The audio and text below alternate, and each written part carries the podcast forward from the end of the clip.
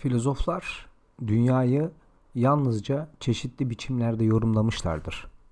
Oysa sorun onu değiştirmektir demişti. Marx'ın Alman ideolojisi yani Feuerbach üzerine tezler kitabında ileri sürdüğü tezlerden 11. tezi Hannah Arendt'in insanlık durumunun ana temasını kurduğu Vita Activa ve Vita Contemplativa kavramlarından eylemlilik haline denk düşüyordu. Biz ise insanlığın eylemlilik halinde özellikle kapitalist dışa vurum açısından çok ileri gittiğini, hatta haddini aştığını düşünüyoruz.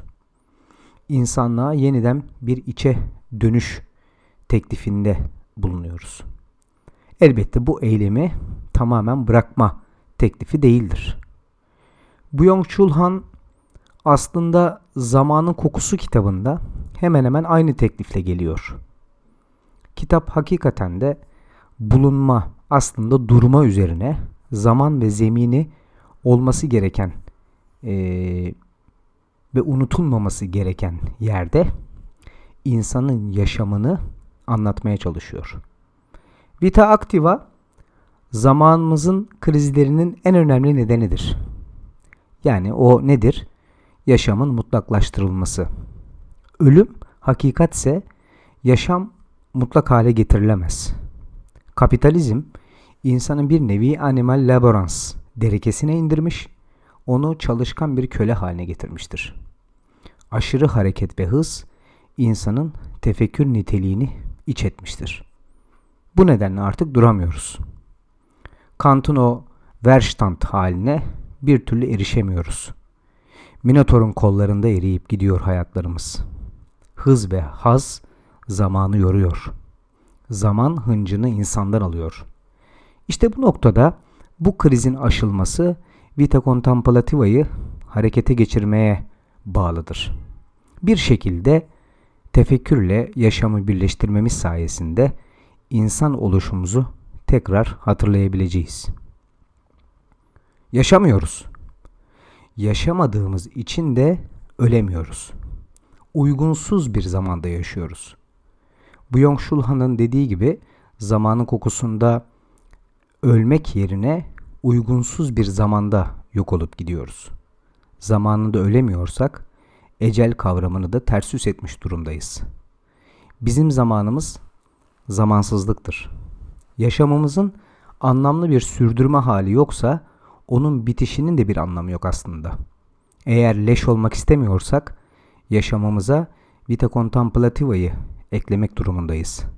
Ne olursa olsun yaşamayı isteyenin ölümü ecel ile sahih biçimde erişilmez bir yerde durur. Zamanında yaşamamış birisi zamanında ölemez. Bu biraz da Nietzsche'nin Zerdüşt'ünü hatırlatan bir düstur. Yaşamın bir gün sona ermesini hazmeden kişi, ölümün bir son olmadığını da bilecektir. Bu toplumda farklı olmak bedel gerektiren bir şey. Herkesin uzanmak istediği hasletlerden yüz çevirmek, tımarhaneyi boylamayı gerektiriyor. Sahici bir varoluş, Heidegger'in deyimiyle şimdinin şiddetinden kaçınmak, geçmişin insani geleneğine sahip çıkmakla mümkün. Buna biz tarihi olarak bakmıyoruz. Bu aslında ahlak, idrak ve hafızlık nitelikleri. Sıralama elbette değişebilir. Yani insanı insan yapan 3 temel bileşenden bahsediyorum. Etos, patos ve logos. Hayatımız kısa da olsa insani yaşayışın vakarına uygun olabilir. Hız ve haz bizi aslında yaşamdan söküp çıkarıyor. Byung-Chul Han bu hızın telaş ve huzursuzluğun kaynağı olduğunu ifade ediyor. Bir şeye başlıyoruz, sonra yeniden başlıyoruz ve sonra yeniden. Bir şey inşa edemiyoruz çünkü neşet etmiyoruz. Yaşam neşemiz ve ülfet duygumuz neredeyse yok derecesinde. Dediğimiz gibi hızlanmak bitime ulaştırmıyor. Ölüme değil, sadece kuru bir sayıya yol açıyor. İstatistiksel veri haline geliyoruz. İnsan artık çocuk gibi. Yaşlanmıyor sanki. Yaşını başını alsa da ölmesi ne kadar da zor. Zamanın zemini iyileştirici tarafı kalmamıştır. Kozmos üzerinde zaman artık savrulmuş durumda. Eskiler zaman her şeyin ilacıdır demişti. O tesis edici ve adildir. Ebedi düzenin inşa edicisidir. Peki şimdi nedir? O kokusuz zamandır. Byung-Chul Han buna tözü olmayan bir geçiş noktası diyor. Bizim savunduğumuz zamanın bir sonu vardır ki bu son elzemdir. Biz insanın özgür olmadığını, bütün yaşamının ve işinin kendi elinde olmadığını savunuyoruz. İnsan öznenin kendisi değil, oluşun bir kaderidir. Bu kader tekerrürdür. Tarih yapan insan aşağı yukarı Homeros'tan beri kendini tekrarlamaktan başka ne yapmış ki? Devrimler kendi çocuklarını yemekten başka ne işe yaramış? Dolayısıyla zaman ve zemin sabitesiz olamaz. Hızı sanayi devrimiyle bilhassa Bacon'ın sözünü ettiği "Knowledge is power" yani bilgi güçtür sözüyle birleştirirsek, devrim başta Danton ve diğerlerini giyotinden geçirdiğini unutmazsak ne olmadığımızı daha iyi anlarız. Bizler hızlanmakla görevlendirilmiş varlıklar değiliz. Zamanımızın dengesini yitirmesine izin vermemeliyiz. Enformasyon, hız ve telaş putlarını yerle bir edecek cevher bizdedir. Tefekkür, durmak ve yavaşlık aslında kendi elimizde. Yaşamlarımız sürekli insan tarafından tezyin edilen, tarih putuyla sürekli bir ilerlemeci anlayışla yaratılan bir yer değildir.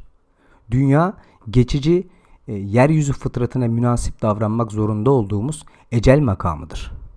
Modern teknoloji, Byung-Chul Han'ın ifade edişiyle bizi yeryüzünden uzaklaştırmıştır. Biz de ekleyelim o zaman. Bizi dünyevileştirmiş ve dünyasını her an yıkan bir zombiye dönüştürmüştür. Hızlandıkça mana kaybına uğramıştır. Hızlandıkça tarihi yapan değil, öldürendir. Godard, sinemanın ölü doğduğunu söylediğinde buna benzer bir şey söylüyor aslında. Şöyle düşünelim. Bilgimiz çok fazla. İletişimin had safhasındayız. Ulaşımımız olmadığı kadar hızlı. Lakin hiçbir şeye saygımız kalmamış. Tefekkür edecek zaman ve zeminden de yoksunuz. Toplumun katline uğramış zavallılar olarak katılaşmış durumdayız. Başkaları için yaşıyoruz. Şairin dediği gibi başkalarının aşkıyla başlıyor hayatımız. Modern insan tecrit olmuştur. O romantik, hatta meselelere yaklaşırken arizi şeylere önem vererek kendisine gereksiz bir bütün inşa ederek yaşamıştır. Ve yaşıyor da hala. Tamamlaması gereken görevleri yerine getiren küçük bir hacıdır o. Bauman'ın hacı deyişi de buradan kaynaklanıyor zaten. Oraya buraya koşturan bir atılmış. Bu hacı artık bir turisttir. Düzenli olduğunda güvenlilik arar, güvenli hissettiğinde bir düzen aramakta. Çölde muğlak bir mekanda menzilini arar. Aşksız bir mecnundur hatta. Modern insan hep özgür olduğundan dem vursa da bir yerlere bağlı özgürdür o. Dayanağı olmadan özgür olamaz. Sürekli yeniden başlamak istiyordur ama bugün mü, yarın mı bilmiyorum çelişkisi içerisindedir. Tüm bu nitelikleriyle modern insan, Chul Han'ın dediği üzere zamanın kokusunu yakalayabilir mi? Bunu sizin vicdanlarınıza bırakıyorum. Hız tutkusu bekleme odasına saldırır. Tek bir amacımız var. Hemen her şeyi şimdi burada erişilir kılmak. Hemen erişim tutkuya dönüşmüştür. Her şey şimdi ise unutmak ve hatırlamak da ortadan kalkacaktır. Yani zikir ve nisyan. İnsan nisyana ve zikre programlı bir varlıkken şimdi tutkusu bunları ortadan kaldırmıştır. Çünkü hafıza yitirilmiştir. Artık hatıralarımız yok. Şimdinin hükmü geçerlidir. Çünkü eşikler yok. Bekleme özelliğimizi yitirince sabır duygumuz da körelmiştir. O Matrix'te Seraph ile Neo'nun karşılaştığı mekan bir bekleme odasıydı mesela. O sahnede etosçu, patosçu ve logosçu sahipleri bir arada görebilirsiniz.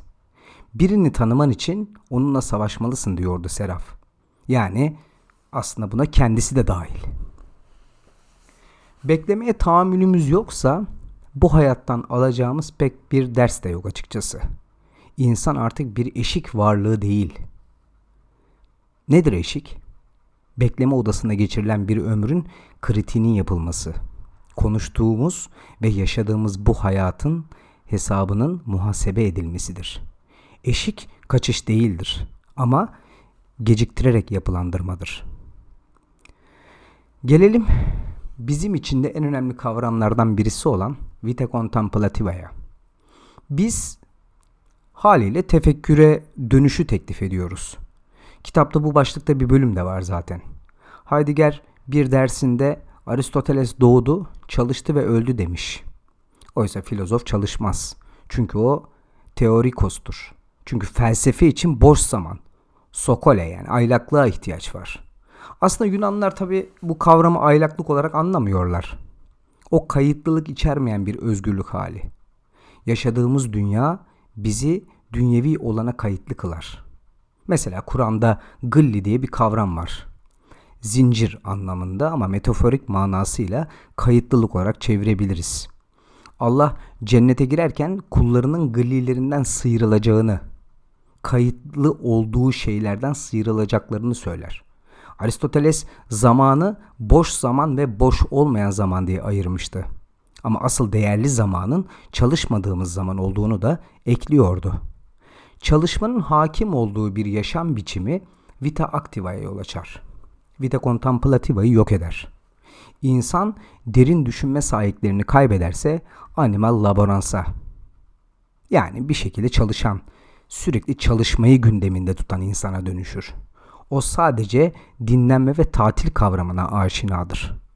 Çalışmak öylesine kutsallaşmıştır ki asıl değerli zamanımız olan Sokole neredeyse bir çöp mesabesindedir. Modern çağ çalışmayı mutlaklaştırmıştır.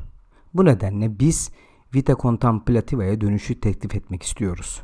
Yani kendisi ve dünyası üzerine derin düşünmeye.